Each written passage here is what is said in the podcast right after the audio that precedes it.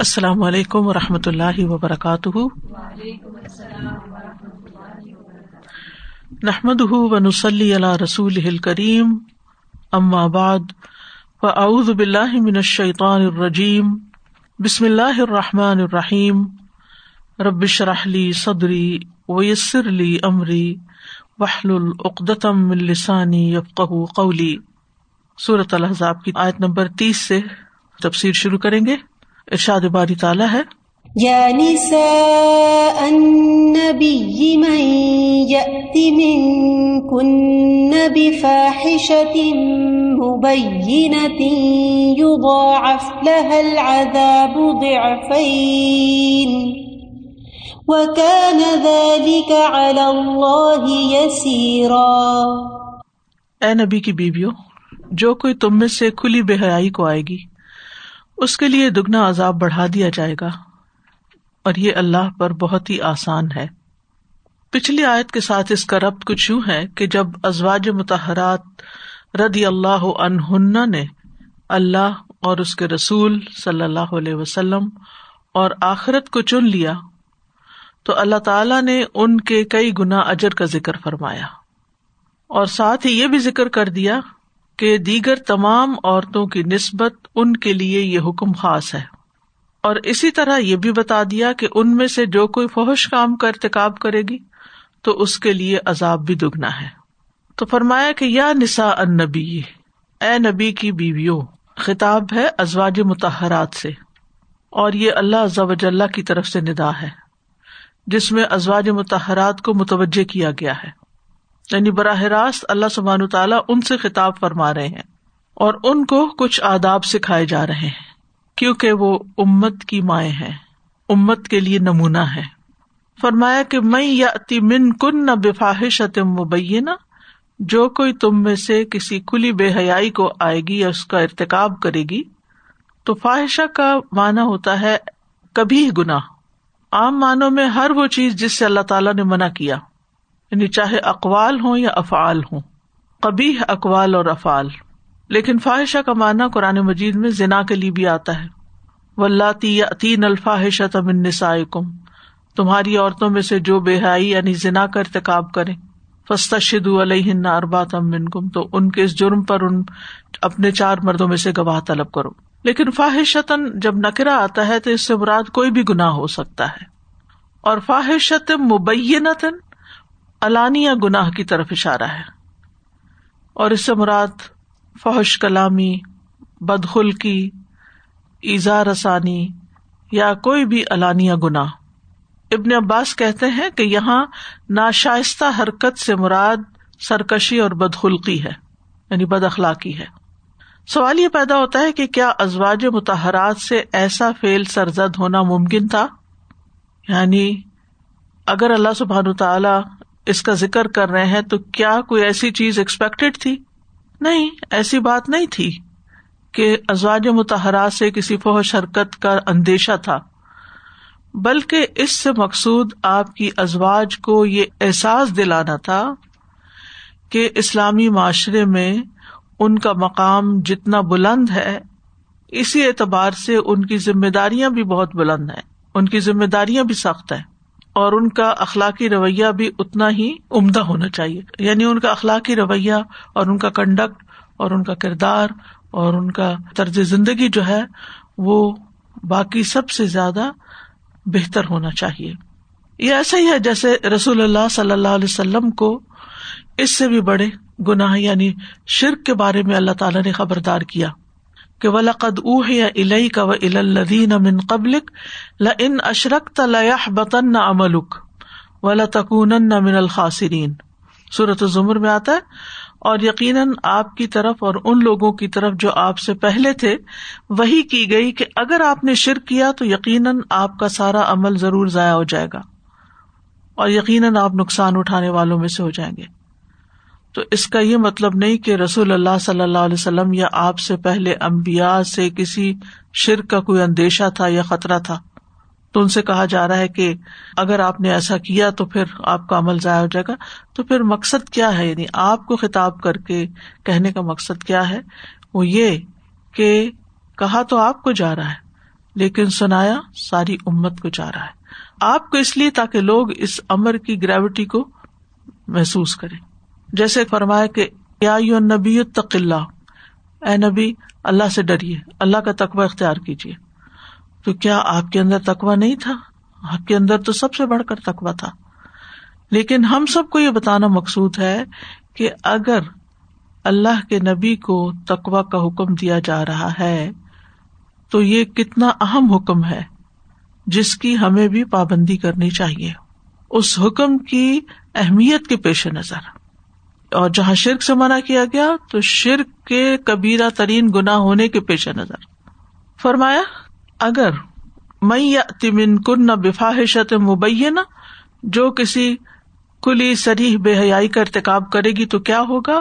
یودا افلح عذاب الضعفین اس کو دگنا عذاب دیا جائے گا یعنی بڑھا کر دیا جائے گا۔ اب دگنے سے کیا مراد ہے؟ ایک مانا یہ لیا گیا کہ اس سے مراد دنیا اور آخرت کا عذاب ہے۔ یعنی دنیا میں بھی ہوگا، آخرت میں بھی ہوگا۔ دوسرا مطلب یہ ہے کہ اس سے مراد دنیا میں دوہرا عذاب ہے، دوہری سزا، کیونکہ انہوں نے نبی صلی اللہ علیہ وسلم کو تکلیف دے کر دوہرا جرم کیا، بہت بڑا جرم کیا۔ بات یہ ہے کہ جس شخص کا مقام بلند ہوتا ہے، اس کی غلطی بھی بڑی ہوتی ہے۔ جس کے درجات بلند ہوتے ہیں، اس کی سزا بھی زیادہ ہوتی ہے۔ یعنی اگر کسی بلند مقام ہستی کی طرف سے کوئی نافرمانی سرزد ہو، تو وہ بہت بڑی نافرمانی شمار ہوتی ہے۔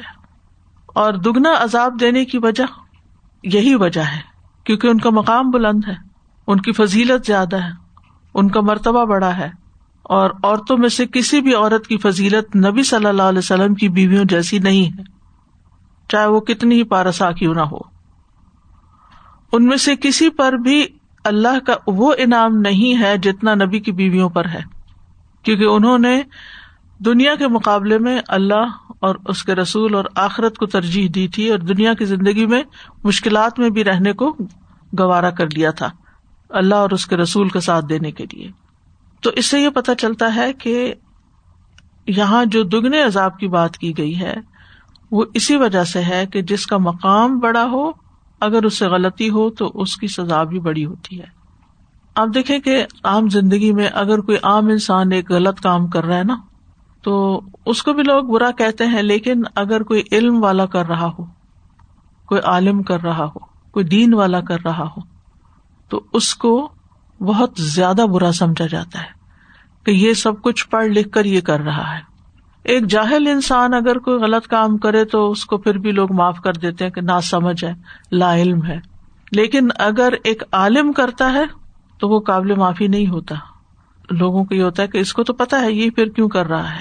کمارا شخص جو ہے وہ اگر جنا کرتا ہے تو اس کی سزا کوڑے ہے۔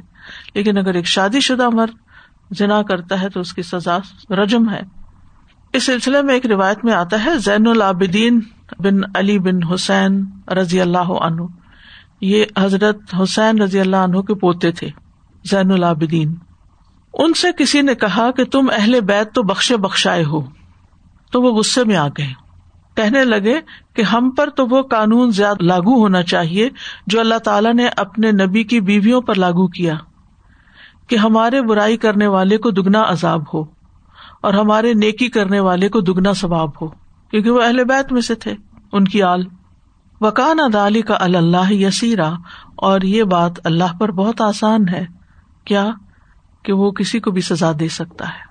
دنیا میں کسی کا مقام کتنا بھی بڑا ہو، لیکن اگر وہ اللہ تعالی کی جان بوجھ کے نافرمانی کرتا ہے، تو پھر اس کو پکڑنا اور اس کو سزا دینا اللہ تعالی کے لیے کوئی مشکل نہیں۔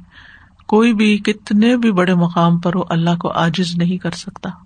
یعنی نبی کا احترام اور نبی کی نسبت سے ازواج متحرات کی عزت و احترام اللہ سبحان تعالیٰ کو سزا دینے سے روک نہیں سکتی۔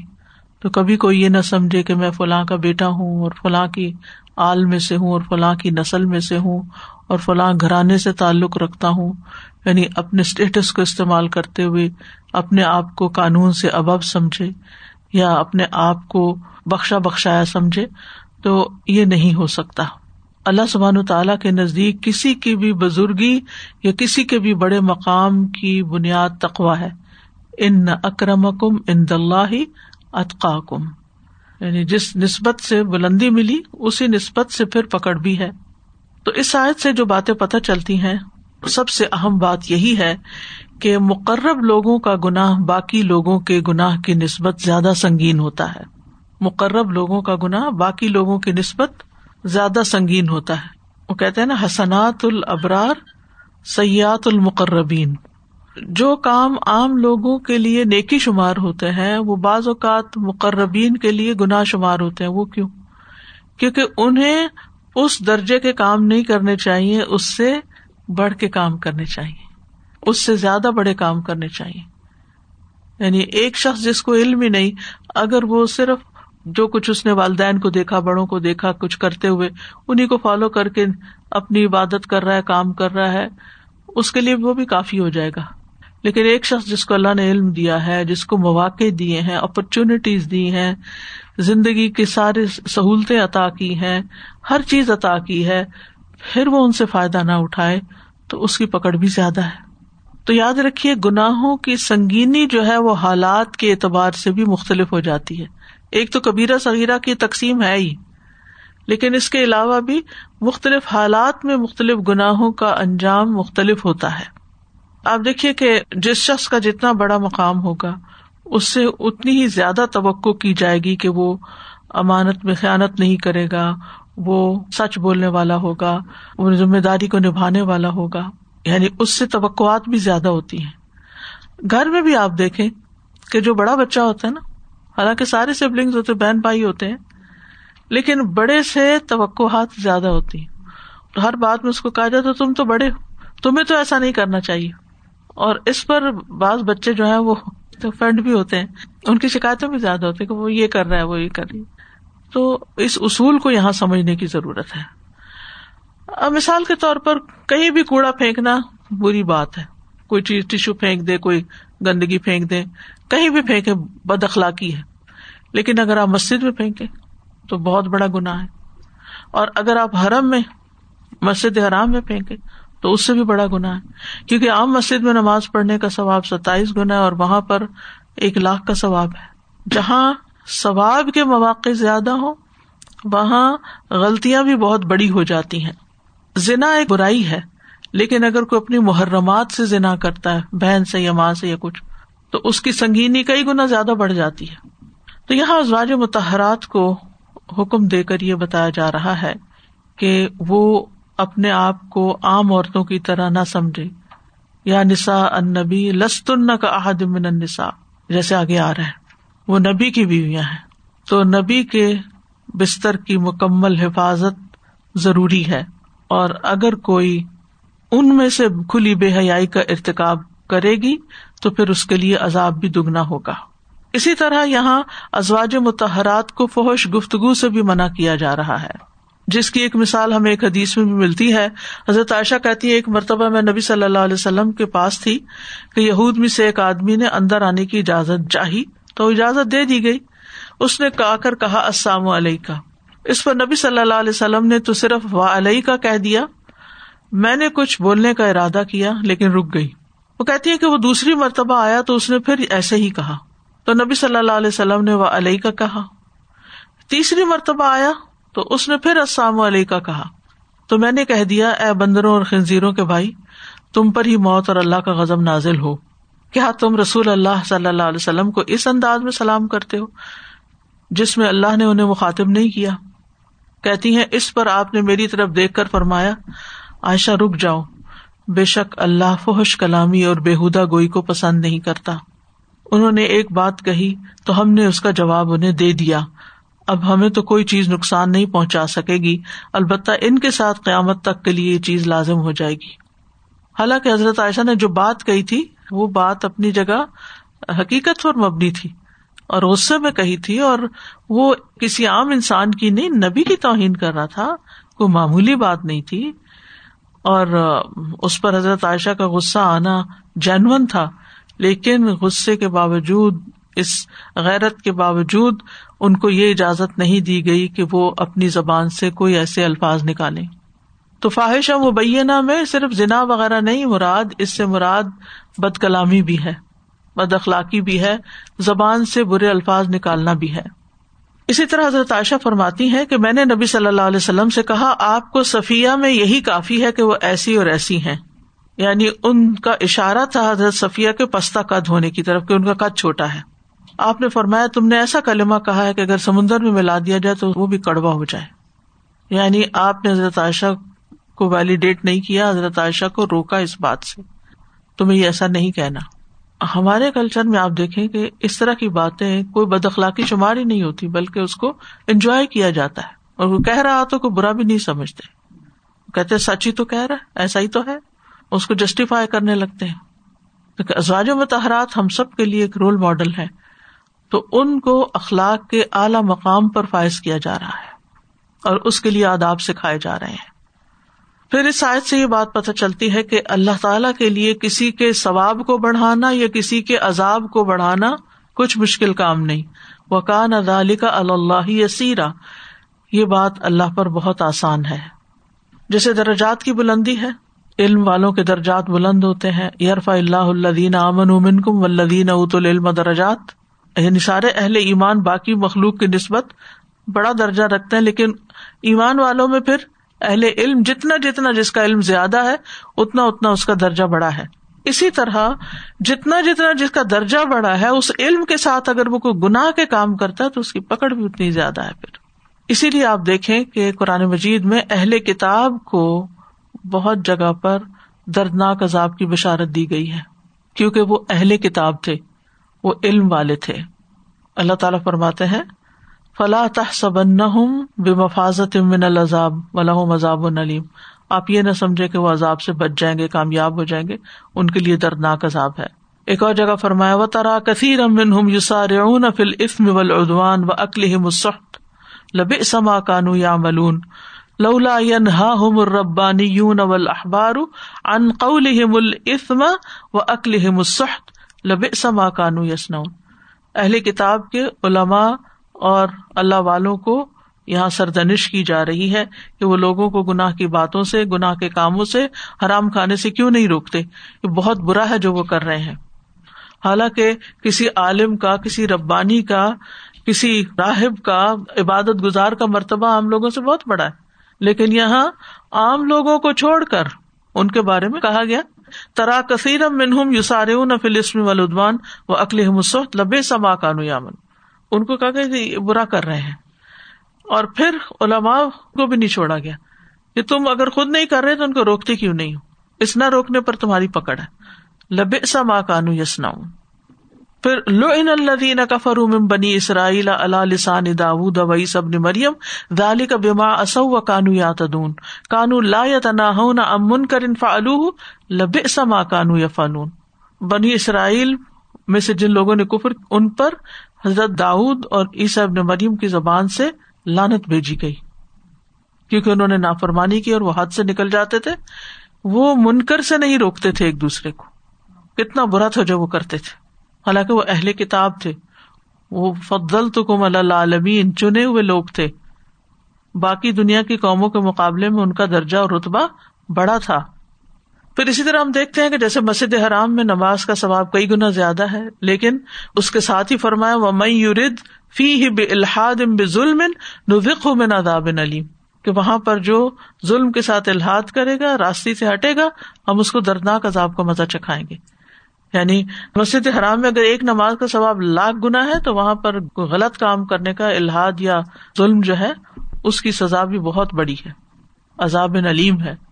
پھر اسی طرح بزرگوں کی عزت کرنی چاہیے، بڑے بوڑھوں کا خیال رکھنا چاہیے، ان کی تکریم کرنی چاہیے۔ ہمارے دین میں اس بارے میں احادیث بھی آتی ہیں۔ لیکن دوسری جگہ کیا فرمایا؟ کہ تین قسم کے لوگوں سے اللہ تعالیٰ قیامت کے دن کلام نہیں کرے گا۔ نہ ان کو پاک کرے گا، نہ ان کی طرف دیکھے گا، بلکہ ان کے لیے دردناک عذاب ہوگا۔ بوڑھا زانی، جھوٹا حکمران یعنی حکمران کی عزت کرنی چاہیے۔ لیکن جھوٹا حکمران جو اللہ کے یہاں اللہ تعالیٰ اتنا اس سے ناراض ہوگا، اس سے بات نہیں کرے گا۔ اسی طرح زنا ویسے ہی برا ہے، لیکن بوڑھا زانی اس کی سزا اور بھی زیادہ ہے۔ تیسرا، تکبر کرنے والا فقیر۔ تو بات یہ ہے کہ یعنی دو اہم باتیں سمجھنے کی ہیں۔ ایک تو یہ کہ ازواج متحرات کو ادب سکھایا جا رہا ہے، کہ آپ رول ماڈل ہیں۔ آپ کا اخلاق سب سے بہترین ہونا چاہیے، آپ کا کنڈکٹ سب سے اچھا ہونا چاہیے، آپ کا طور طریقہ، آپ کا طرز زندگی بہترین ہونا چاہیے۔ اور دوسرے یہ کہ اگر کسی کا اجر اور ثواب اور مرتبہ اور رتبہ بڑا ہے تو اس کی طرف سے ہونے والا گنا بھی بہت بڑا ہے۔ اس کی سزا بھی بہت بڑی ہے۔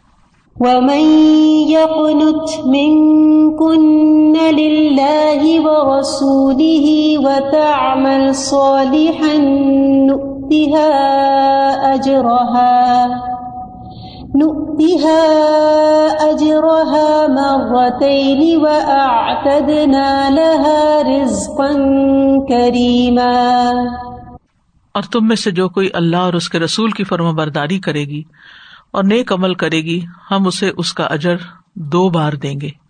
اور ہم نے اس کے لیے عمدہ رسک تیار کر رکھا ہے۔ جہاں سزا کی بات ہوئی، وہاں اب جزا کی بات بھی ہو رہی ہے۔ اور یہی اللہ تعالیٰ کا عدل اور فضل ہے کہ اطاط کرنے والوں کے لیے دوہرا اجر ہے ازواج متحرات میں سے۔ اور جنت میں رزق کریم ہے ان کے لیے۔ اور ویسے بھی وہ رسول اللہ صلی اللہ علیہ وسلم کے ساتھ اعلیٰ الین کے درجاتی میں ہوگی یعنی تمام مخلوقات سے اوپر ان کے درجے ہیں۔ جنت کا وہ درجہ جو عرش الہی کے قریب ترین ہے، جس کو مقامی وسیلہ کہا جاتا ہے، جو خاص نبی صلی اللہ علیہ وسلم کے لیے یعنی وہ گھر ایسا ہے کہ جس کی مثال اور کچھ بھی نہیں یعنی کسی اور کی جنت ایسی نہیں۔ تو ازواج متحرات نبی صلی اللہ علیہ وسلم کی بیویاں ہونے کے ناطے وہ بھی وہیں پر ہی ہوں گی۔ کیونکہ ایک عورت کا اسٹیٹس وہی ہوتا ہے جو اس کے شوہر کا ہوتا ہے۔ یعنی مثلاً ایک عورت کے ماں باپ کا گھر غریب تھا، عام لوگوں میں سے تھی لیکن شوہر جو تھا وہ اس کا اسٹیٹس بہت اہم تھا۔ تو وہ جب شادی ہو کر آئے گی تو اس کا اسٹیٹس وہی ہوگا جو اس کے شوہر کا ہوگا، اس کی وجہ سے اس کو پہچان ملے گی، عزت ملے گی اینڈ وائس ورثہ بھی، کہ اگر ایک عورت اپنے ماں باپ کے گھر بہت ناز و نعم میں پلی ہے، لیکن شادی ایسی جگہ ہوگی کہ جہاں اس کی کوئی قدر نہیں یا اس کے لیے مشکلات ہیں، تو اب اس کی زندگی وہی ہے، پیچھے پلٹ پلٹ کر بھی دیکھے تو فائدہ نہیں۔ تو یہ رشتے اللہ نے ایسے بنائے ہیں کہ جن کی طرف نسبت جو ہے انسان کو فائدہ بھی دیتی ہے اور جن کی طرف نسبت بعض اوقات اگر اس معیار پر انسان پورا نہ اترے اور وہ کام نہ کرے جو پھر اس مقام کو ملنے کے بعد کرنے چاہیے تو پھر سزا بھی بڑی ہوتی ہے۔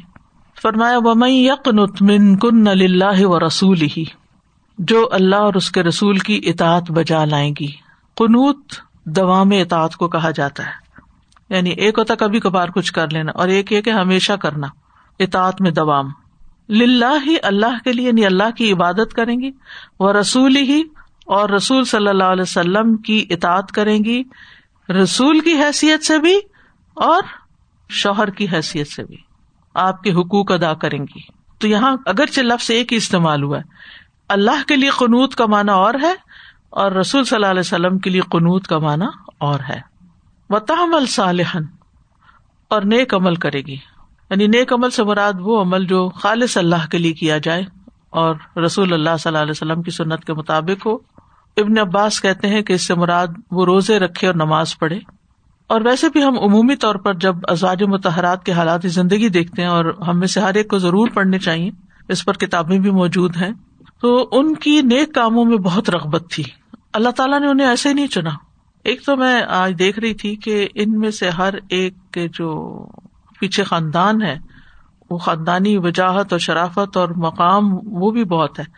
جیسے حضرت عائشہ بنت ابی بکر، حضرت خدیجہ، تو خیر ان کا تو مقام سب جانتے ہی ہیں۔ پھر حضرت حفصہ بنت عمر، پھر اسی طرح ام سلمہ جو تھی، بنت امیہ، وہ بھی ایک سردار کی بیٹی تھی۔ پھر اسی طرح جویریہ بنت الحارث، وہ بھی سردار کی بیٹی تھی۔ صفیہ بنت ہوئی ابن اختب، یہودیوں کا سردار تھا، وہ بھی سردار کی بیٹی تھی۔ میمونہ بن تہارس الحلالیہ یعنی یہ ساری خواتین کو ایسے ہی کہیں سے اٹھ کے نہیں آ گئی تھی بلکہ بڑے بڑے خاندانوں سے تعلق رکھتی تھی اور بہت سمجھدار خواتین تھی اور ان کے اندر کوئی خیر تھی، اسی لیے اللہ سبحان تعالیٰ نے ان کو نبی صلی اللہ علیہ وسلم کی زوجیت کے لیے منتخب کیا۔ اس لحاظ سے وہ دنیا کی خوش قسمت ترین عورتیں تھیں۔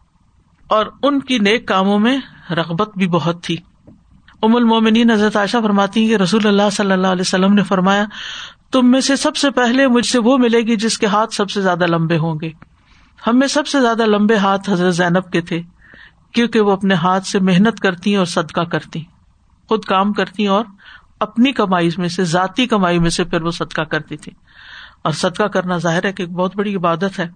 عبداللہ بن زبیر کہتے ہیں، میں نے عائشہ رضی اللہ عنہا اور اسما رضی اللہ عنہا سے زیادہ سخی عورتیں نہیں دیکھی ان دونوں کی سخاوت کے انداز مختلف تھے۔ حضرت عائشہ ذرا ذرا جمع کیا کرتی تھی، جب ان کے پاس کچھ جمع ہو جاتا، تقسیم کر دیا کرتی تھی۔ اور حضرت اسما کل کے لیے کچھ جمع نہیں کرتی تھی، ساتھ کے ساتھ نکال دیتی تھی۔ پھر اسی طرح روزے رکھنا اور قیام کرنا ان کی عادت تھی۔ نبی صلی اللہ علیہ وسلم نے فرمایا، مجھ سے جبریل علیہ السلام نے کہا کہ حفصہ سے رجوع کر لیں، کیونکہ وہ بہت زیادہ روزے رکھنے والی اور بہت زیادہ قیام کرنے والی ہیں اور جنت میں آپ کی بیوی ہیں۔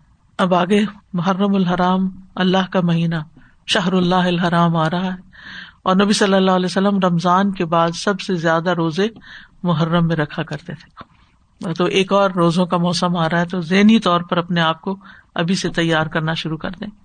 پھر اسی طرح اللہ کے ذکر سے محبت حضرت جویریہ کے بارے میں آتا ہے کہ نبی صلی اللہ علیہ وسلم نماز کے لیے نکلے اور وہ اس وقت مسلح پر تھی اور دن چڑھے، جب واپس آئے تو آپ وہیں پر بیٹھی ہوئی تھی۔ تو اس سے کیا پتا چلتا ہے کہ ان کی عبادت کس قدر تھی؟ وہ تحجد پڑے ہوں گے، پھر فجر پڑی پھر اس کے بعد سورج نکلنے کا انتظار کیا۔ صرف وہ پھوٹنے سے لے کر فجر کا وقت داخل ہونے سے لے کر عام طور پر سورج نکلنے تک کا وقت ہی ڈیڑھ گھنٹے کا ہوتا ہے۔ پھر اس کے پندرہ منٹ بعد اور آپ لگا لیں۔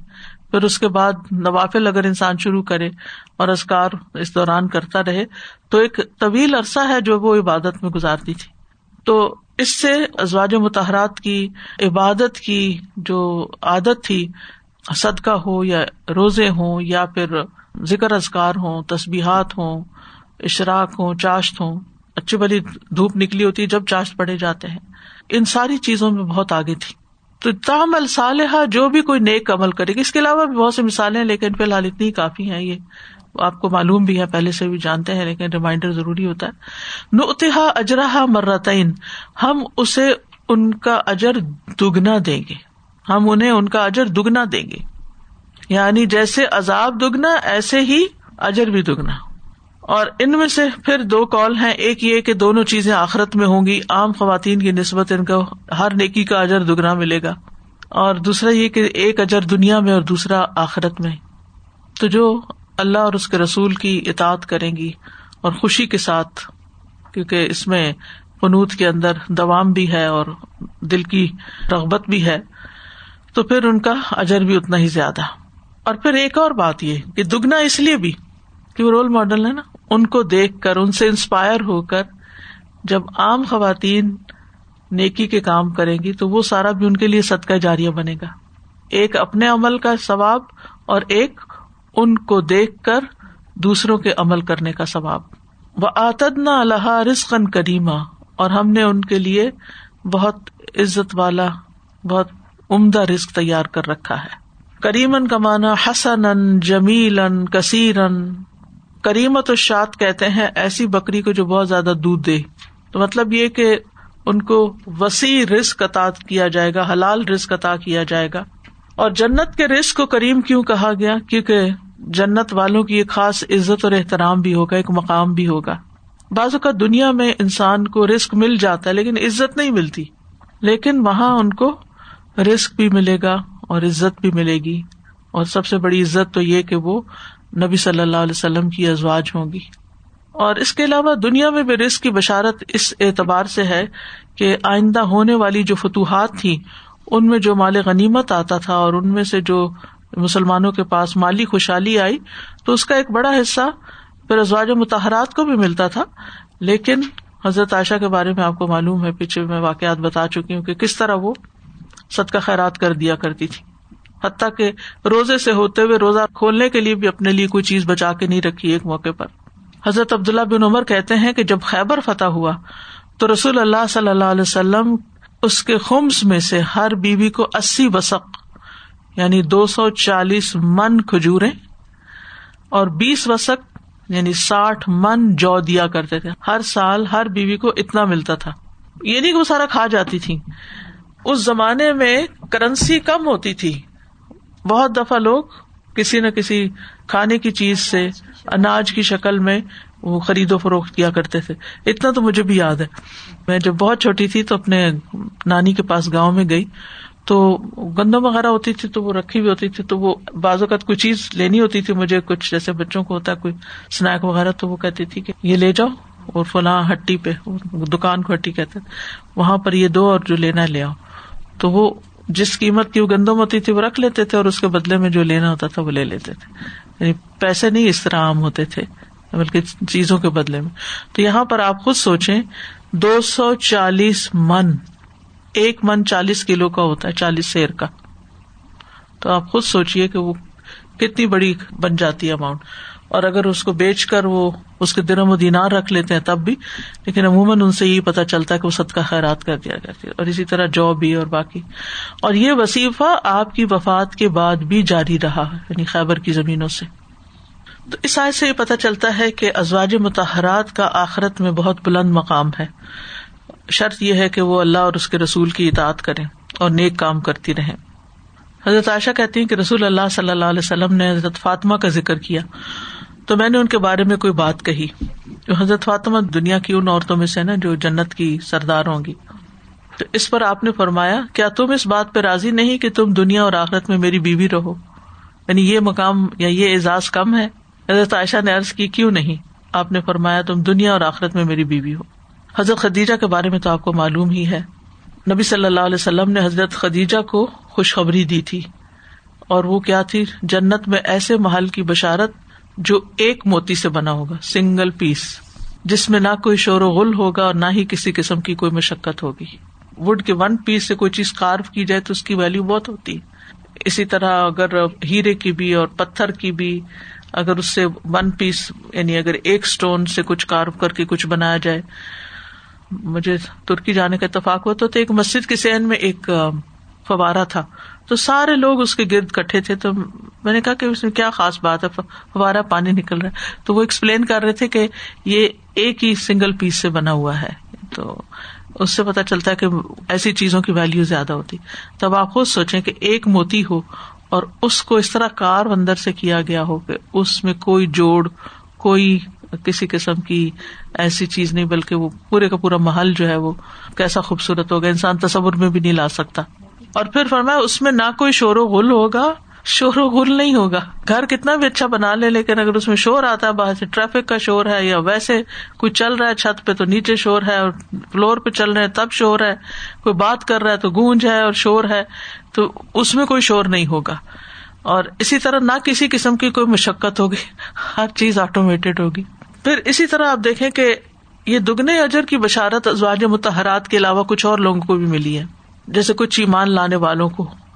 یا الدین امن الطق اللہ و آمین اب رسولی یو کفلائی نے رحمت ہی اے لوگ جو ایمان لائے اللہ سے ڈرو اور اس کے رسول پر ایمان لاؤ، تو وہ تمہیں اپنی رحمت میں سے دگنا اجر عطا کرے گا۔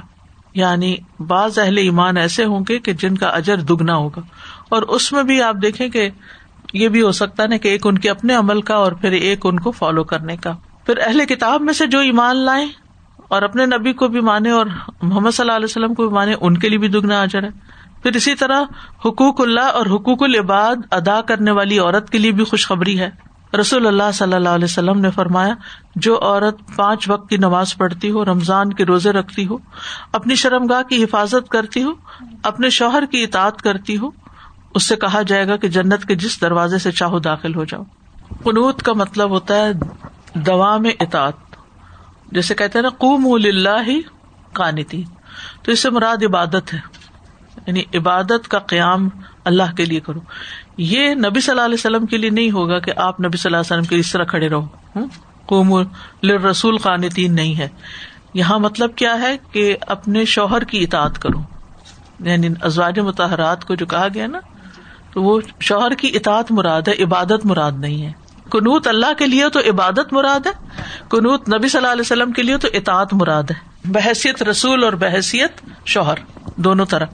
ایک تو سب کے لیے ریمائنڈر ہے کہ ان شاء اللہ کمنگ منڈے سے صرف ایٹ ڈیز کی ایک سیریز شروع ہو رہی ہے. Sister تیمیا will be teaching in English exemplary women تو ان شاء اللہ اس میں بھی ازواج متحرات ہی میں سے چند شخصیات ہوں گی اور اس کے علاوہ بھی کچھ. تو ان شاء اللہ ہم سب انکریج کریں کہ زیادہ سے زیادہ لوگ، زیادہ سے زیادہ سسٹرز اس میں آ کر اٹینڈ کر سکیں. یہیں مین ہال میں لائیو کلاس ہوگی.